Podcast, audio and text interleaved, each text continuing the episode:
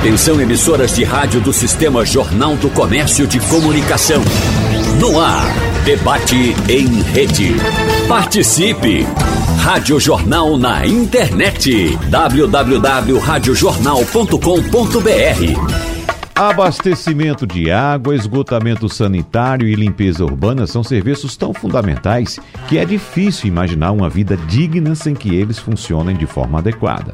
Não é à toa que fazem parte do que se chama saneamento básico. No entanto, em diversos locais do Brasil, sobretudo nas regiões Norte e Nordeste, essa estrutura fundamental está longe de ser satisfatória.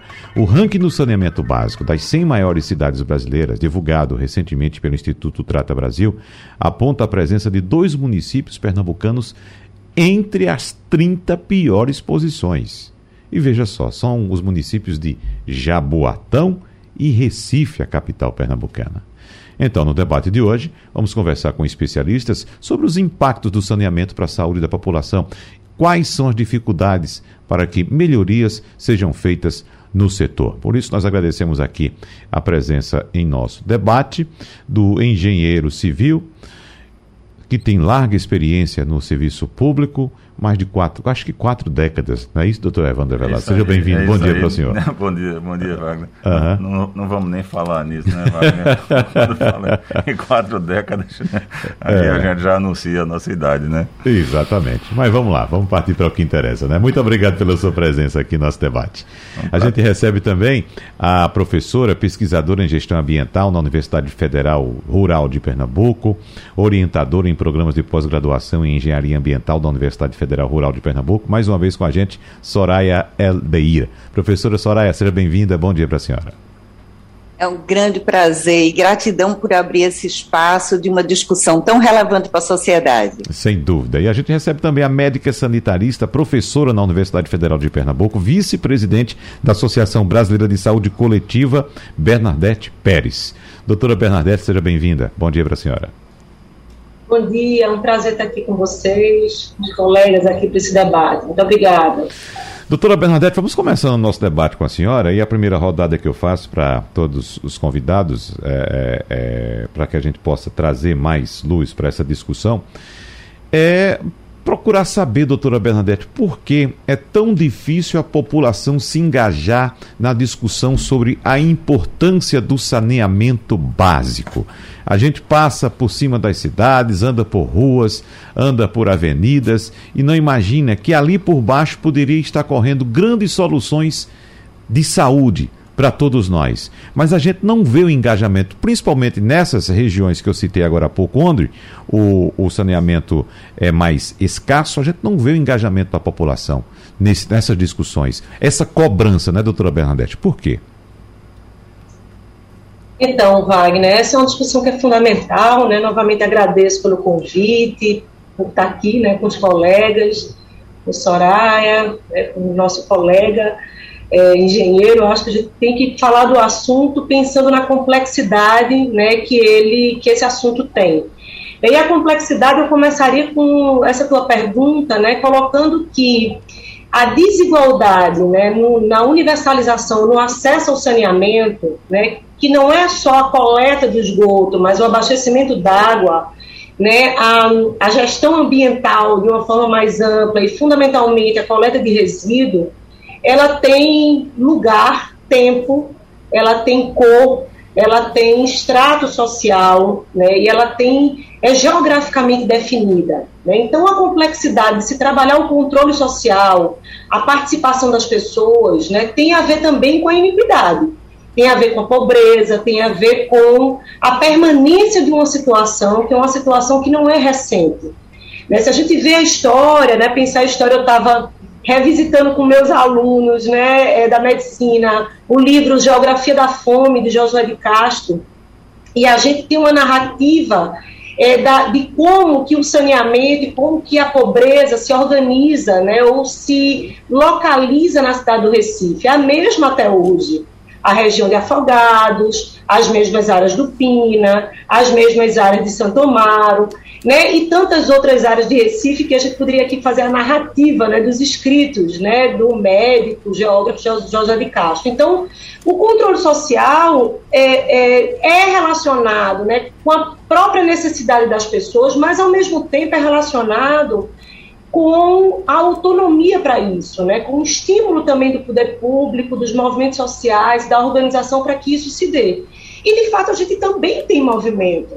Né? A gente tem muito movimento instituído nos territórios, né? não só de pesquisadores, mas de territórios diferentes, de pessoas com enredos territoriais absolutamente diferentes, que continuam, a gente tem visto, vocês são grandes aliados nossos, né, da imprensa, quando a gente vê os movimentos das mesmas comunidades que faltam água, as mesmas comunidades que continuam nessa época de chuva, né, com esgoto a céu aberto, com água transbordando dentro de casa, né? E ao mesmo tempo, né, esse movimento se dá em grande medida. Agora, não tem sido suficiente para mudar os rumos, né, de, uma, de um saneamento, vamos dizer, universal, com acesso universal para todo mundo. Uhum. Então, é um grande desafio, é um problema complexo que a gente tem que discutir, de uma situação que vai ano, vem ano, se permanece, né, mas que a gente tem apontamentos muito concretos de saídas possíveis, factíveis, né, e de uma mudança que pode começar aqui agora.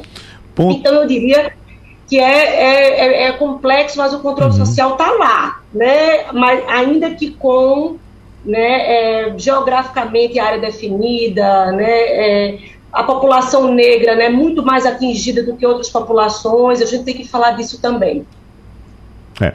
Ponto importante, professora Soraya, citada agora pela professora Bernadette, que é a questão da pobreza, os bolsões de pobreza que temos nessas regiões. E quando a gente pega o ranking, professora Soraya, que foi divulgado pelo Instituto Trata Brasil semana passada, mostrando as 20 piores cidades em termos de saneamento básico, nós temos Macapá, no Amapá, Porto Velho, em Rondônia, Santarém, no Pará, Rio Branco, no Acre, Belém do Pará, Ananindeu, no Pará, aí vem São Gonçalo, no Rio de Janeiro, Várzea Grande, no Mato Grosso e vai.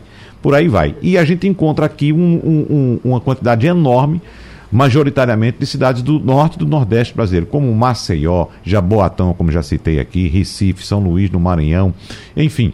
A gente pode apontar professora Soraya, que de fato o fator econômico é importante, é um fator muito importante a se levar nessa questão, porque quando a gente vai para o outro lado, das 20 melhores cidades, a gente encontra as cidades mais ricas do país. Santos, Uberlândia, São José dos Pinhais, São Paulo, Franca, Limeira, Piracicaba, Cascavel, São José de Rio Preto, ou seja, cidades que têm um PIB per capita bastante elevado.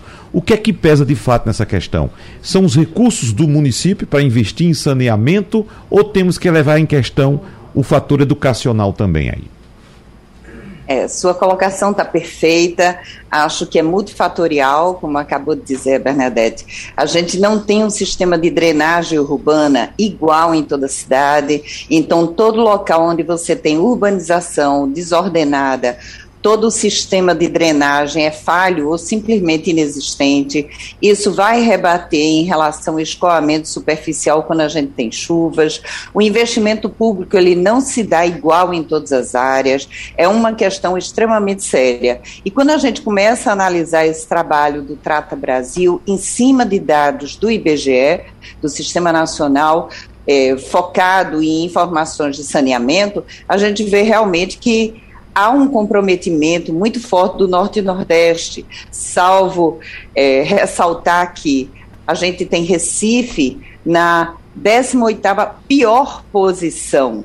Mas quando a gente olha ao contrário, a gente tem é, João Pessoa, que está na posição 36 das melhores, Salvador, na 39 das melhores. Então, sem dúvida alguma, a gente tem uma sequência de composições, de, de composição de fatores. Então, a questão financeira, que você está corretíssimo, a gente deveria investir muito mais, cerca de 130 reais por ano por pessoa e esse investimento não é feito. E quando ele é feito, ele é feito para locais onde você já tem uma classe média e média alta instalada, e infelizmente esse, esse investimento não é direcionado prioritariamente para áreas que mais necessitam. Seu raciocínio está corretíssimo. Ah, obrigado, professora. Vamos saber também do engenheiro Evandro Avelar, que, como já disse, tem experiência no setor público.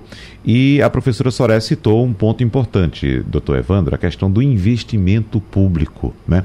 Por que há essa diferença na aplicação dos recursos por região? É por falta de recursos nos municípios, nos estados? Não deveria, se fosse o caso, de fato, haver uma grande campanha nacional encabeçada pelo governo central para diminuir esse atraso? É, bom dia, bom dia Wagner, bom dia Soraya Bernadette. É, eu acho que essa, essa questão, ela, né, a gente pode analisar ela sobre várias óticas, né? Existem distribuições geográficas, situações pontuais que podem alterar um pouco né, o desempenho, né, se a gente analisar município a município. Mas eu diria que nós temos dois problemas centrais que foram abordados aí, tanto pela Soraya quanto pela Bernadette. É, o, o, primeiro é que é a ausência de uma política nacional né, né, que trate dessa questão. Né? Política, política como você tem hoje, por exemplo, bem ou mal, né, Wagner, a gente tem uma política nacional de educação. Né? Tem um sistema, tem um fundo, tem recurso, tem programa. Você pode até dizer que ele tem bom desempenho, menor desempenho, uhum. maior desempenho. A mesma coisa do SUS, você vê agora, né? O Brasil enfrentou essa questão da vacinação, da Covid, etc e tal, porque nós tínhamos um sistema, né? né? Com todos os problemas nacionais, com todas as, né? um viés equivocado do ponto de vista né, da condução, mas existia um sistema único que né, enfrentou o problema, né? Uhum. E nessa área, nós, nós não temos um plano nacional né, que diga assim, ó, ó, os municípios, os estados, as regiões, ou os aglomerados, né, eles podem ter recursos garantidos para fazer investimento. Então, esse é um, acho que eu diria, é o, é, o, é, o, é o grande problema e o maior problema é a ausência de uma política nacional que possa uhum. favorecer a isso. Né? O segundo é a posição é, individualizada de cada município, de cada gestor, né, versus a sua capacidade de investimento. Né? E aí você começa a ver pelas regiões, né? Regiões mais pobres, regiões que têm, os municípios têm menor capacidade não só financeira quanto técnica, né? Às vezes você, você assim, são as duas coisas. Você não tem o dinheiro para fazer o investimento e você não tem uma base técnica que possa fazer o estudo, fazer o projeto, captar o recurso, implementar a obra, etc. E aí se você fizer um extrato disso, você vai começar a olhar né, que no norte e no nordeste, regra geral, né, o atendimento é muito mais baixo do que no norte, no, no, no sul, no sudeste, onde uhum. os municípios têm maior capacidade de investimento, maior capacidade técnica, né, e uma interação com a iniciativa privada também muito mais favorecida. Então isso junta, junta tudo isso, você aí tem sai com esse com esse com esse resultado negativo para os municípios, as regiões é, que são que são que são mais pobres. Né? Então a gente é, essas duas coisas eu acho que são são fundamentais, né? É, é, é a capacidade, né, do, do é a ausência da política, de uma política nacional e a capacidade localizada uhum. de cada um do munic dos municípios. Aí, é. aí a gente pode, se a gente vier aqui para nossa situação aqui, região metropolitana né, do Recife você tem mais ou menos. Os resultados são muito parecidos, né? Todos os municípios da região metropolitana. Nós somos um aglomerado que não tem limite, fronteira, né? Olinda se confunde com Recife, com Jaboatão, com Cabo, com Morena, etc. Tudo isso, vamos dizer assim, está sob a gestão de uma instituição estadual, que é a Compesa, né? Eu acho que tem lógica nisso, né? Porque, principalmente no quesito abastecimento d'água e esgotamento sanitário. Existe uma, uma complementariedade né, de um município com o outro, não tem limite nem, do, nem da captação da água e nem da, o tratamento do esgoto, né? E as bacias se confundem, né? Às vezes você tem o melhor local de tratar o esgoto de um município, às vezes não é naquele município, por uma questão geográfica, etc. É, é melhor naquele, naquela outra posição. E aí essa situação exemplo, da região metropolitana do Recife, que está inserida nesse bloco de pobreza, né, né, leva a que a gente tenha números, vamos dizer assim, desfavorecidos em relação ao comparativo com o sul e com o sudeste, né? Uhum. E aí, nessa nossa região, né, iniciativas, eu acho que positivas foram é, tomadas, né? O marco legal de saneamento, ela apontou né, para caminhos outros que não foram os caminhos tradicionais, que era o, município ou o Estado né, gerir isso com recurso próprio, ou seja, não tinha recurso federal, não tinha política nacional, não tem recurso estadual, muito menos municipal, e aí o novo marco né, né, apontou né, para né, o investimento privado. Né? Pernambuco saiu na frente sobre, sobre, esse assunto. Nós temos hoje uma, uma PPP né, que ela tem um bom desenvolvimento, né? ela vai caminhar na direção da universalização.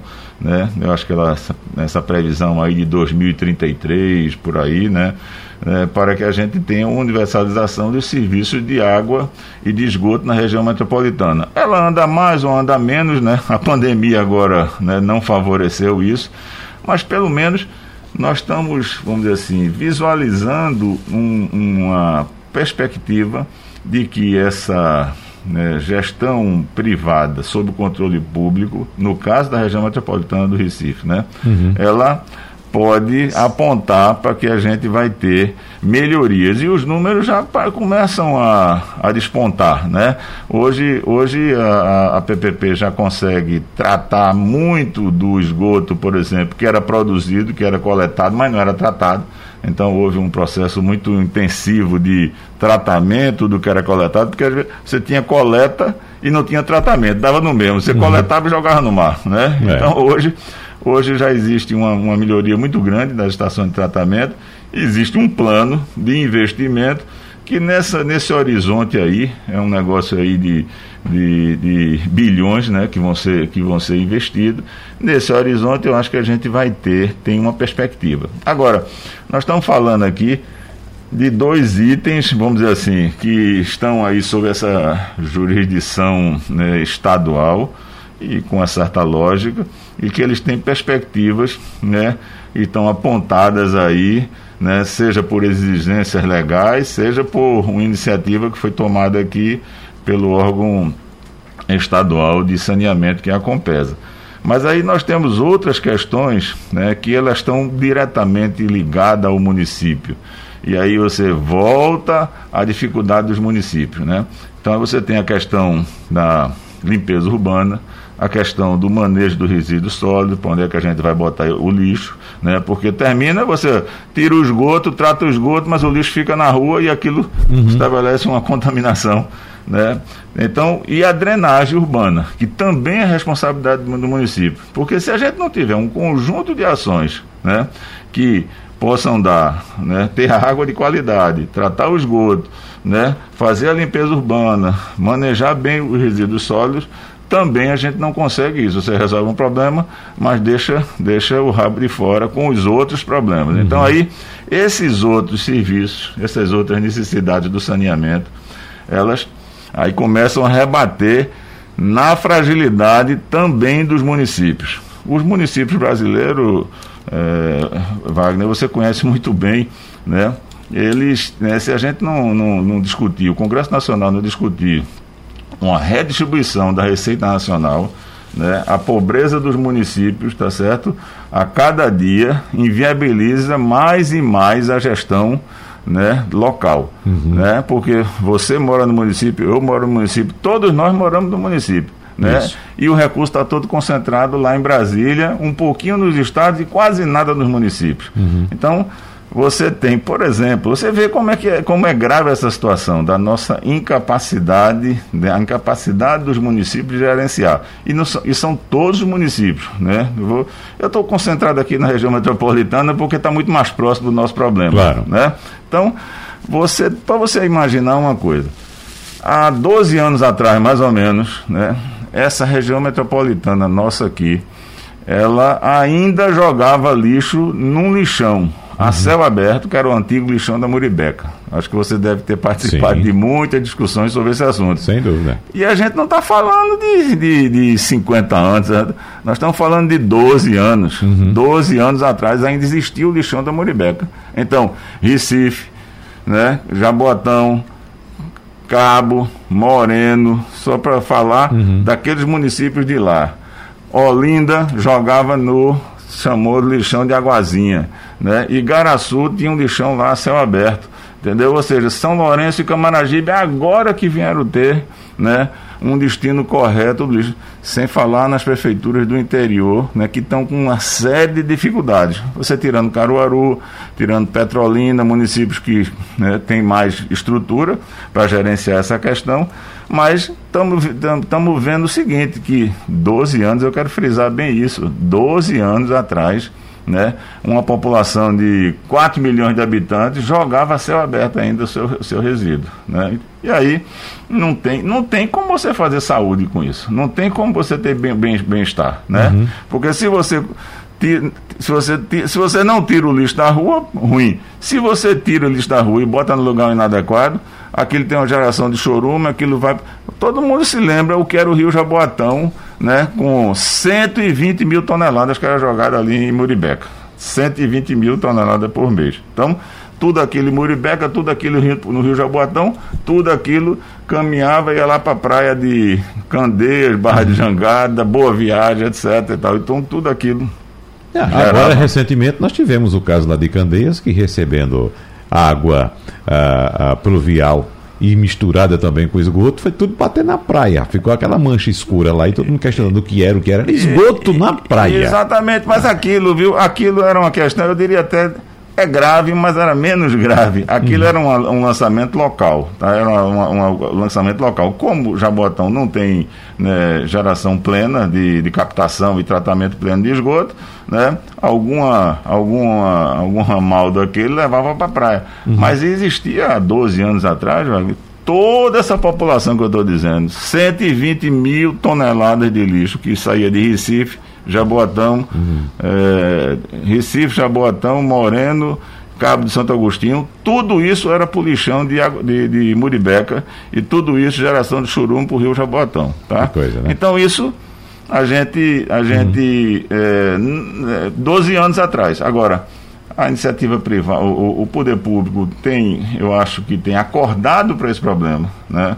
Eu acho que a legislação tem o marco regulatório ele, ele tenta né, regular isso mesmo, tenta, né, vamos dizer assim, obrigar de que o poder público vá resolvendo isso e a iniciativa privada tem tido uma atuação muito importante para que a gente possa é, é, dar um caminho a esse assunto e nós temos bons exemplos sobre isso, é. que né, acho que no próximo bloco a gente conversa sobre isso. Vamos, eu gostaria agora de colocar, evidentemente, na discussão as professoras Soraya Aldeir e Bernadette Pérez, começando pela professora Bernadette, porque muitos elementos foram levantados aqui pelo engenheiro Evandro Velar, com muitos detalhes, inclusive, como eu disse, ele conhece muito a área pública uh, uh, uh, e, evidentemente, tem também o conhecimento profissional como engenheiro. Mas esses pontos apontados como gestão privada, como sendo positivos né, para avançar ou tirar esse atraso do saneamento básico, e também a posição do gestor, como eu falei, professora Bernadette, que nem sempre o, o gestor tem essa consciência. Né? A gente falou aqui, a, agora há pouco a questão da educação da população para cobrar do gestor. Mas se a população não tem educação e o gestor vem da população também, talvez ele até não conheça a importância desse assunto, professora Bernadette.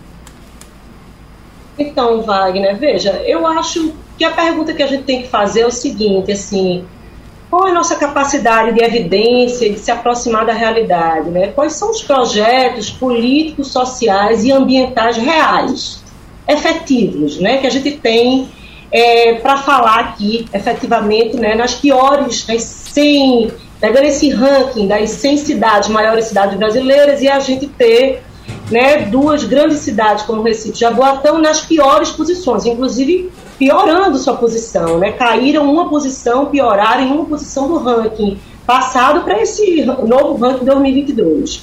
Mas o que eu acho que a gente tem que, dizer, que falar é que, de fato, qualquer plano de saneamento, qualquer projeto que a gente na saúde chama de promoção da saúde, tem que partir de uma, de uma pactuação tripartite, não tem dúvida nenhuma. Né? O governo federal, eu concordo que o governo federal tem que ter plano nacional e efetivamente é quem tem a maior potência para investimentos mais robustos, é, com recurso per capita, né, com, é, inclusive diminuindo essas iniquidades regionais, investindo é, numa, de uma forma redistributiva né, o recurso, né, onde quem tem menos vai começar a ter né, um plano um pouco mais robusto, mas também né, tem que compor planos estaduais e municipais, claro, com potência completamente diferente. Pegar um município como Recife, uma região metropolitana de mais de 4 milhões de habitantes, e um município de 50 mil pessoas, tem uma potência completamente diferente para para agir, né, para conseguir investir tributariamente. Então, eu acho que isso é uma questão importante. Tem que ter modelo federal e nacional de qual é o projeto de, é, é, como eu disse agora há pouco, político, social e ambiental real, né, para sair dessa situação. A outra coisa assim, que eu queria ponderar é a ineficiência, né, esse discurso que a gente tem, discute muito isso no SUS, né? É, o, o nosso colega Evandro estava falando disso, assim, de fato o SUS, né, o Sistema Único de Saúde, existe uma política pública nacional, né, no nosso caso, né, fundada nos modelos universais, nacionais, é, direito de todos dever do Estado, né, na saúde, e no saneamento também não é diferente, ou não deve ser diferente. Né? Nesse sentido, eu acho que é importante dizer que a nossa grande disputa, né, a nossa, o que pesou sempre na balança contra o SUS foi a desregulamentação do setor privado. Quer dizer, tributariamente, né, a gente, o SUS sempre paga a conta do ônus né, do investimento. A balança sempre pesa é, com ônus para o público, para a população mais pobre, que é quem financia. E eu acho que é um cuidado que a gente tem que ter também com as parcerias privadas no setor e o marco legal do saneamento tem que ter muito cuidado nessa discussão. É, Manaus tem um sistema privatizado né, há 20 anos e não tem 20% da população com acesso a esgotamento sanitário com a privatização diante numa cidade que tem 20 anos de história de privatização de uso da água. Quem é que paga essa conta? A população mais pobre, novamente? Então, acho que a gente tem que ter cuidado, né, quando a gente fala que o público é sempre ineficiente, né, e que ao privado, né, a gente coloca o discurso da eficiência, mas com que lucratividade, com que investimento, com que facilidades e para quem vai ser feita? Eu queria é, falar dessa fala né, de professora Soraya, assim, que ela falou, bom, para quem? Né? Vai ser um investimento para que área da cidade? Para que pessoas novamente? A gente vai reproduzir a trajetória da década de 50 de, de Josué de Castro, projetando mais por quantos anos na frente? As mesmas populações, as mesmas comunidades desassistidas, né? E, sim, mas a, a parceria público-privada vai resolver, vai de fato universalizar o acesso regular de água, o esgotamento sanitário, né, o, o acesso regular né, à coleta de resíduo sólido. Será que, que é isso? Qual é o plano municipal, qual é o plano estadual e quais são as diretrizes federais para que de fato a gente tenha né, uma, respostas articuladas? É inadmissível, pode ser que a gente fale isso num bloco mais na frente, a gente ter uma doença ou doenças que a gente convive há 30, 40, daqui a pouco cinco décadas, como as arboviroses. A gente convive com o mosquito da dengue há décadas. E cada vez mais com doenças novas, como a microcefalia, né, como foi chamada, mas a síndrome congênita associada ao vírus Zika, que é mais um arbovírus ou ameaça de urbanização da febre amarela, porque a gente tem um vetor, Aedes aegypti, intrinsecamente ligado com a questão né, do, da, da, do projeto política e ambiental ecossocial, vamos dizer assim, ecossocial real né, na, no, no Nordeste brasileiro. E a gente sempre perguntava por que Pernambuco né, foi o epicentro da epidemia Zika. Por que Recife, região metropolitana, foi epicentro da epidemia Zika? Né? Por que, que a gente passa décadas sabendo do problema e a gente, em vez de resolver os problemas no aspecto de promoção da saúde, a gente prefere ter leitos, né, mais leitos de internação, mais leitos e mais gastos, né, no sentido de que a gente poderia estar trabalhando projetos coordenados de promoção e prevenção e a gente sabe como fazer. Então, eu diria isso, assim, eu diria que é, eu, eu, eu não acho que é só né, uma desinformação do gestor municipal ou desinformação da população. Eu acho que tem uma questão de vulnerabilidade social, tem uma questão de acesso, tem uma questão de composição de projetos potentes né, para virarem realidade, né? potentes no sentido da viabilidade, inclusive financeira. Uhum. Municípios menores não conseguem. Agora, Recife e Jaboatão, com certeza, tem tempo suficiente para ter um plano robusto de saneamento e para sair dessas posições sucessivas de piores cidades do ranking brasileiro, né, das 100 piores cidades. Mas, enfim, a gente pode, inclusive, aprofundar essas questões das doenças veiculadas a vetores e veiculadas pela água, é que eu acho que é importante a gente falar um pouquinho delas, que muitas vezes a gente atribui a falta de higiene, a uma posição individual da população, é porque armazena água sabendo que tem mosquito da dengue, tem calha, né, e a calha deveria ser limpa e não consegue limpar, eu acho que é mais um assunto que vale a pena a gente aprofundar.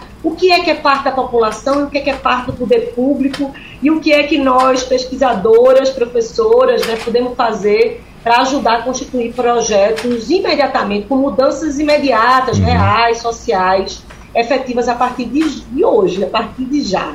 Né? Então, eu diria isso, eu diria que tem um, uma, um pacto federativo fragilizado, que precisa incluir financiamento, gestão e planejamento, considerando as cidades e os territórios com diferentes enredos no Brasil. Né? E são diferentes mesmo, né? nossa diversidade é continental né, no Brasil.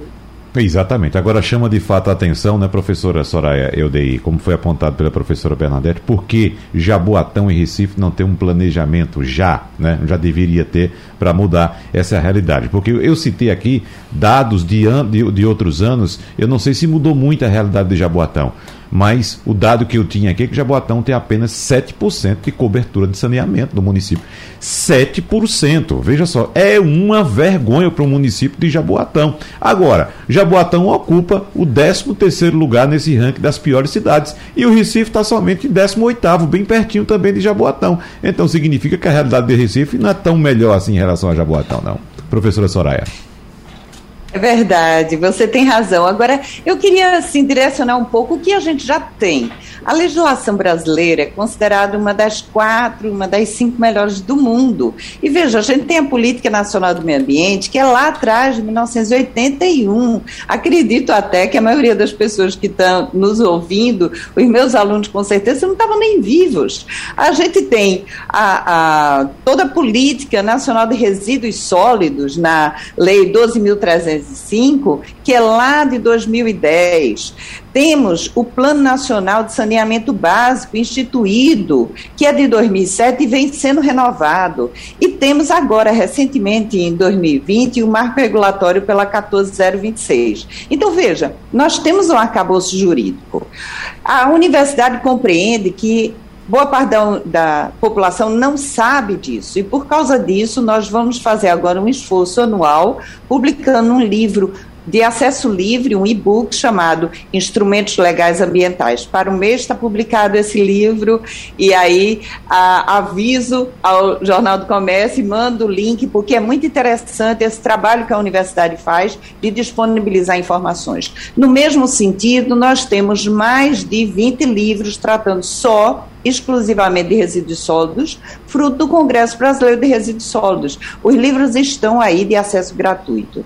Quando a gente começa a olhar como é que a gente pode levar essa informação? A mídia faz um trabalho muito bom e a Rádio Jornal, meu Deus do céu, cinco estrelas nisso, não é? Vamos combinar, porque vocês sempre abrem espaço para esse tipo de diálogo. Mas eu percebo também que outras instituições fazem isso. Então eu vejo claramente o trabalho que a MUP faz no campo político, levando essa informação. Então a gente tem que dar esse crédito também. Por outro lado, quando a gente olha a questão do recurso propriamente dito, se a gente pensasse em universalizar toda a parte de saneamento, nós teríamos que ter um investimento, no mínimo por 15 anos, de 22 bilhões por ano. Só que, se a gente analisa de 2016 a 2020, a gente teve um investimento de 23 bilhões. Deste dinheiro, metade foi para a cidade de São Paulo. Aí tá danado, né? É. Como é que a gente vai conseguir melhorar essa arrancagem se a gente tem uma drenagem dos recursos públicos para alguns locais? Então, esse é um outro ponto que a gente precisa empoderar a população para que escolha melhor os políticos. Político que não fala de sustentabilidade não merece seu voto. Né? Rádio que não tem esse compromisso que a Rádio Jornal tem de trabalhar a sustentabilidade e o empoderamento social não merece os seus ouvidos. Então a gente precisa empoderar a população para dizer: você pode, é com você o poder. Então você precisa continuar com esse caminho de levar informação, de deixar claro qual é o poder que a população tem e quais são as regras que estão estabelecidas e que têm que ser cumpridas. Uhum. Doutor Evandro Avelar, o senhor citou também no bloco passado essa, essa questão, essa característica de conglomerado de municípios que é a região metropolitana. A gente entra em um, sai e não sabe em qual entrou, né? ou de qual saiu, de tão junto, desse, desse adensamento que nós fizemos aqui. Isso significa que uma solução pontual para esses municípios da região metropolitana não seria uh, efetiva, não seria eficiente, seria mais adequado um consórcio metropolitano e aí capitaneado pelo governo do estado para mudar essa realidade de todos os municípios, doutor Evandro? Veja, é, é, primeiro assim, é, é concordar com as professoras de que essa, essa responsabilidade é, é da iniciativa pública, né? Uhum. Essa é a responsabilidade dos governos, né? A gente, seja o governo do Estado brasileiro, o governo federal, o governo estadual e governos municipais.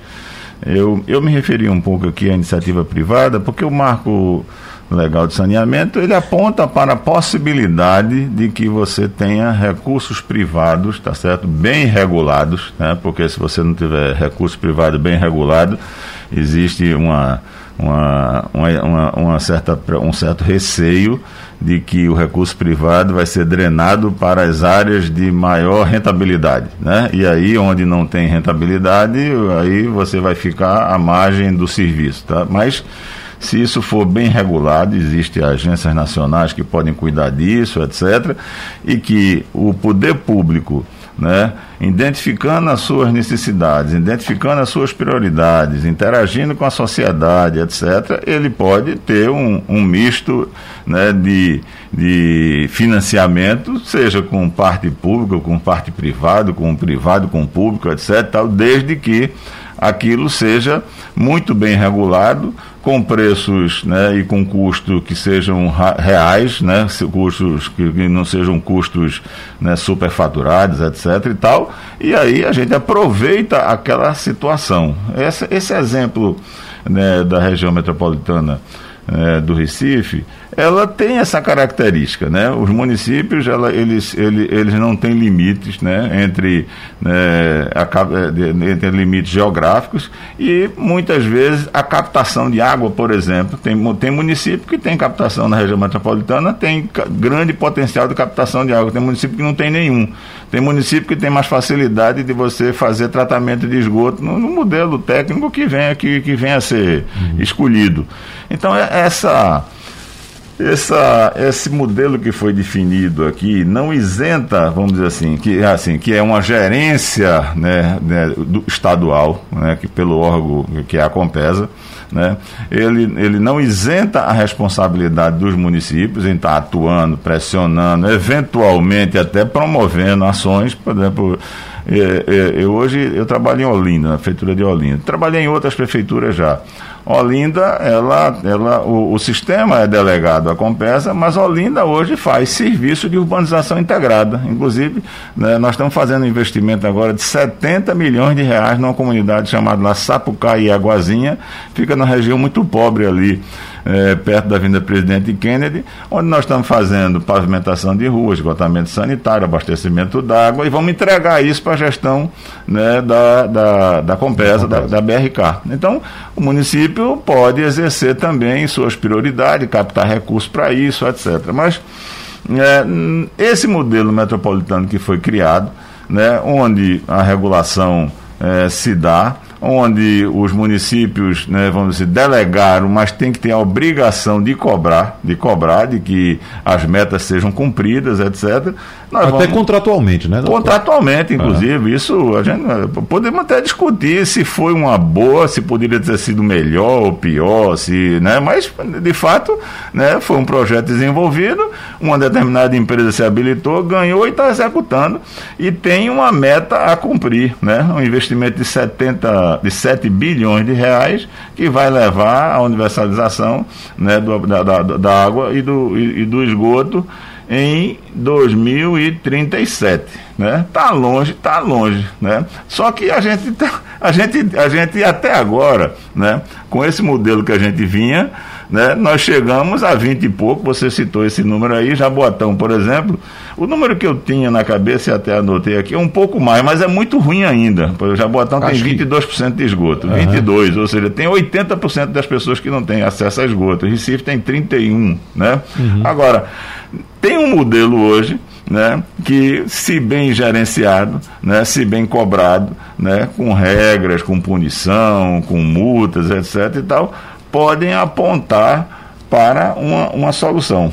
E aí eu falei, acho que um pouco aqui fora do ar, né, com, com você. Hoje, por exemplo, com relação a tratamento de, resíduo, tratamento de resíduo. Como eu disse, há 12 anos atrás, essa população metropolitana aqui jogava lá no lixão da Muribeca.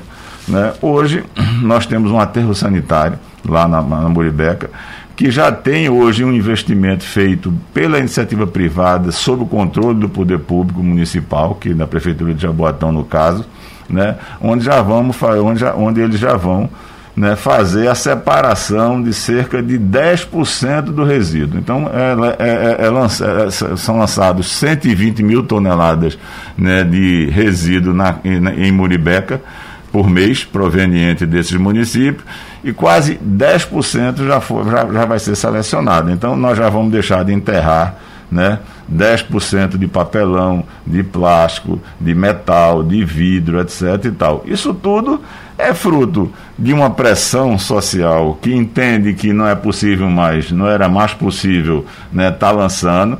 É, é fruto de uma legislação que vai apertando e vai estabelecendo as punições, etc. e tal, para quem não trata, e é fruto da consciência dos legisladores, dos, né, dos prefeitos, etc., né, das, da, né, do, do, do, de quem está no comando dos municípios, né, no caso né, Jaboatão, né, o prefeito Anderson eh, tomou essa iniciativa, né, se associou a uma empresa né, que está fazendo esse desenvolvimento dessa unidade de tratamento de resíduos, é a maior é a maior unidade de tratamento de resíduo, de separação de resíduo da América Latina.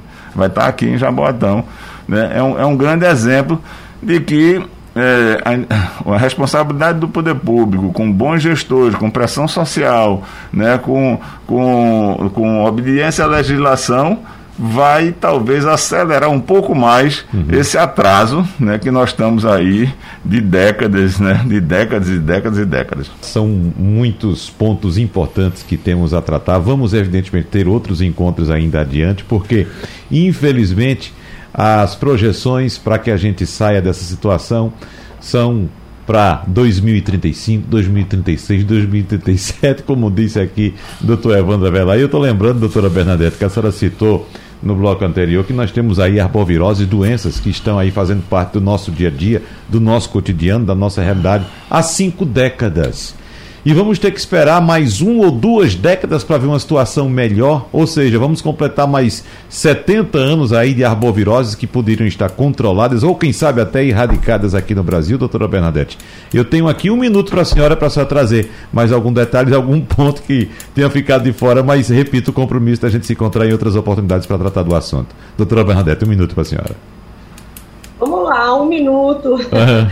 Então, não é possível né, que a gente aponte para o futuro é, mantendo essa situação por mais tempo. Né? Outras arboviroses podem surgir. Na verdade, a nossa, a nossa evidência é que a gente convive hoje com uma epidemia sextupla. Né? São quatro sorotipos de, de dengue, de vírus da dengue, mais zika, mais chikungunya, as ameaças da febre amarela, falando nas arboviroses especificamente, né? Porque o Aedes aegypti está adaptado à cidade, a essa situação que a gente está discutindo aqui hoje. Então, é, eu diria que pensar né, no futuro com mudança, né, iniciando, começando aqui agora, já é possível. né, e pensar no futuro, né, enquanto possibilidade, né, de maior presença do Estado, né, eu acho que uma população que precisa de garantia de direitos precisa de um Estado forte para garantia de direitos, né? A gente viu que na pandemia ninguém recorreu ao mercado, né, para se salvar, ninguém recorreu a, ao hospital privado, na verdade, eu, os, os planos de saúde assistiram a pandemia de camarote. Essa que foi a verdade, efetivamente. Então, foi a partir da política pública que a garantia de direito conseguiu se dar. Né? Então, nesse momento, eu acho que o fortalecimento de, de democracia, né, da presença mais forte do Estado, de projetos racionalmente e tecnicamente possíveis, né, bons, possíveis, é, são necessários. Ao mesmo tempo, Wagner, isso que você falou no início que eu acho que é fundamental, de, do movimento social, de pessoas com vontade de usar esses projetos, né? pessoas que compreendam esses projetos e que tenham vontade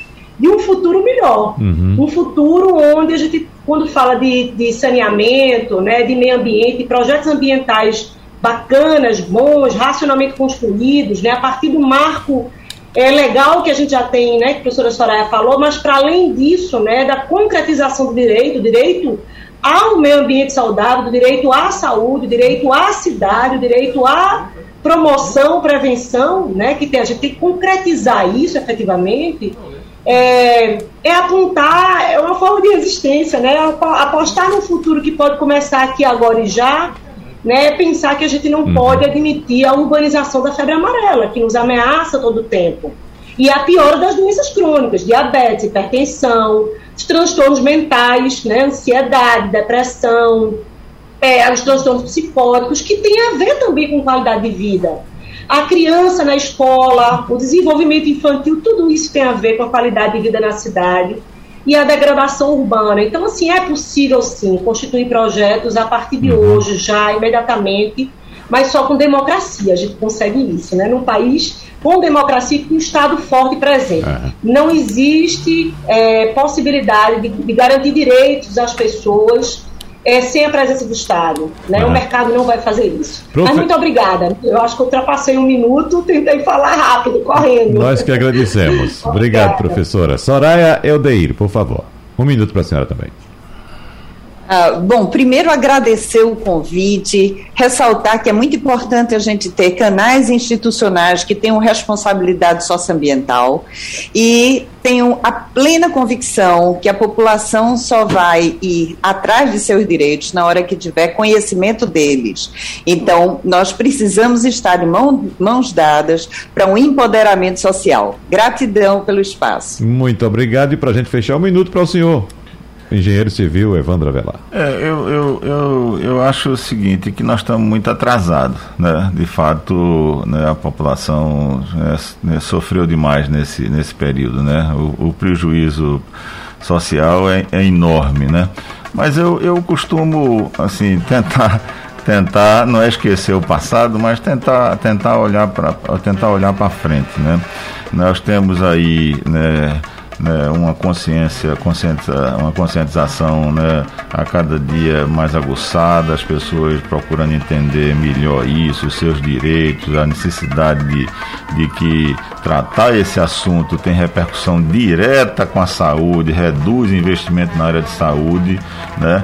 O que o arcabouço que está aí legal é, ele dá um, um, certo caminho. Se a gente imaginar que a gente viveu até, até hoje né, com essa carência, essa fragilidade, e a gente imaginar que, por exemplo, uma PPP que foi desenvolvida aqui na região metropolitana e outros exemplos que tem aí afora, por exemplo, no sul, onde já tem município com mais de 90%, mas eu estou falando daqui, né, de que daqui a 15 anos, é a previsão, a gente pode ter o atendimento pleno. 15 anos é muito tempo, mas isso já tem uma, a gente já tem uma, um horizonte, né? Agora, é preciso ter muito controle social, é preciso a imprensa estar muito atenta, uhum. fiscalizando, uhum. né, cobrando, academia, universidade, ou seja, todos cobrando para que isso que está previsto aí, ele se dê e se, e se confirme e a gente saia e, e acabe com esse déficit que né, é inadmissível a gente viver hoje num aglomerado desse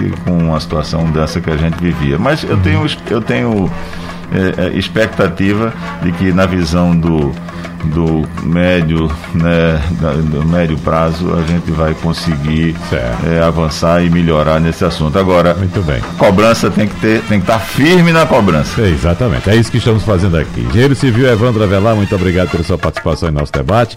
Agradecemos também a médica sanitarista, professora da UFPE, vice-presidente da Associação Brasileira de Saúde Coletiva, Bernadette Pérez, e também a pesquisadora em gestão ambiental da Universidade Federal Rural de Pernambuco, professora, orientadora Soraya Soraya Eldeir. Obrigado mais uma vez, abraços e até a próxima. E você que nos acompanha, tchau, tchau. Até lá. Sugestão ou comentário sobre o programa que você acaba de ouvir, envie para o nosso WhatsApp 99147 8520.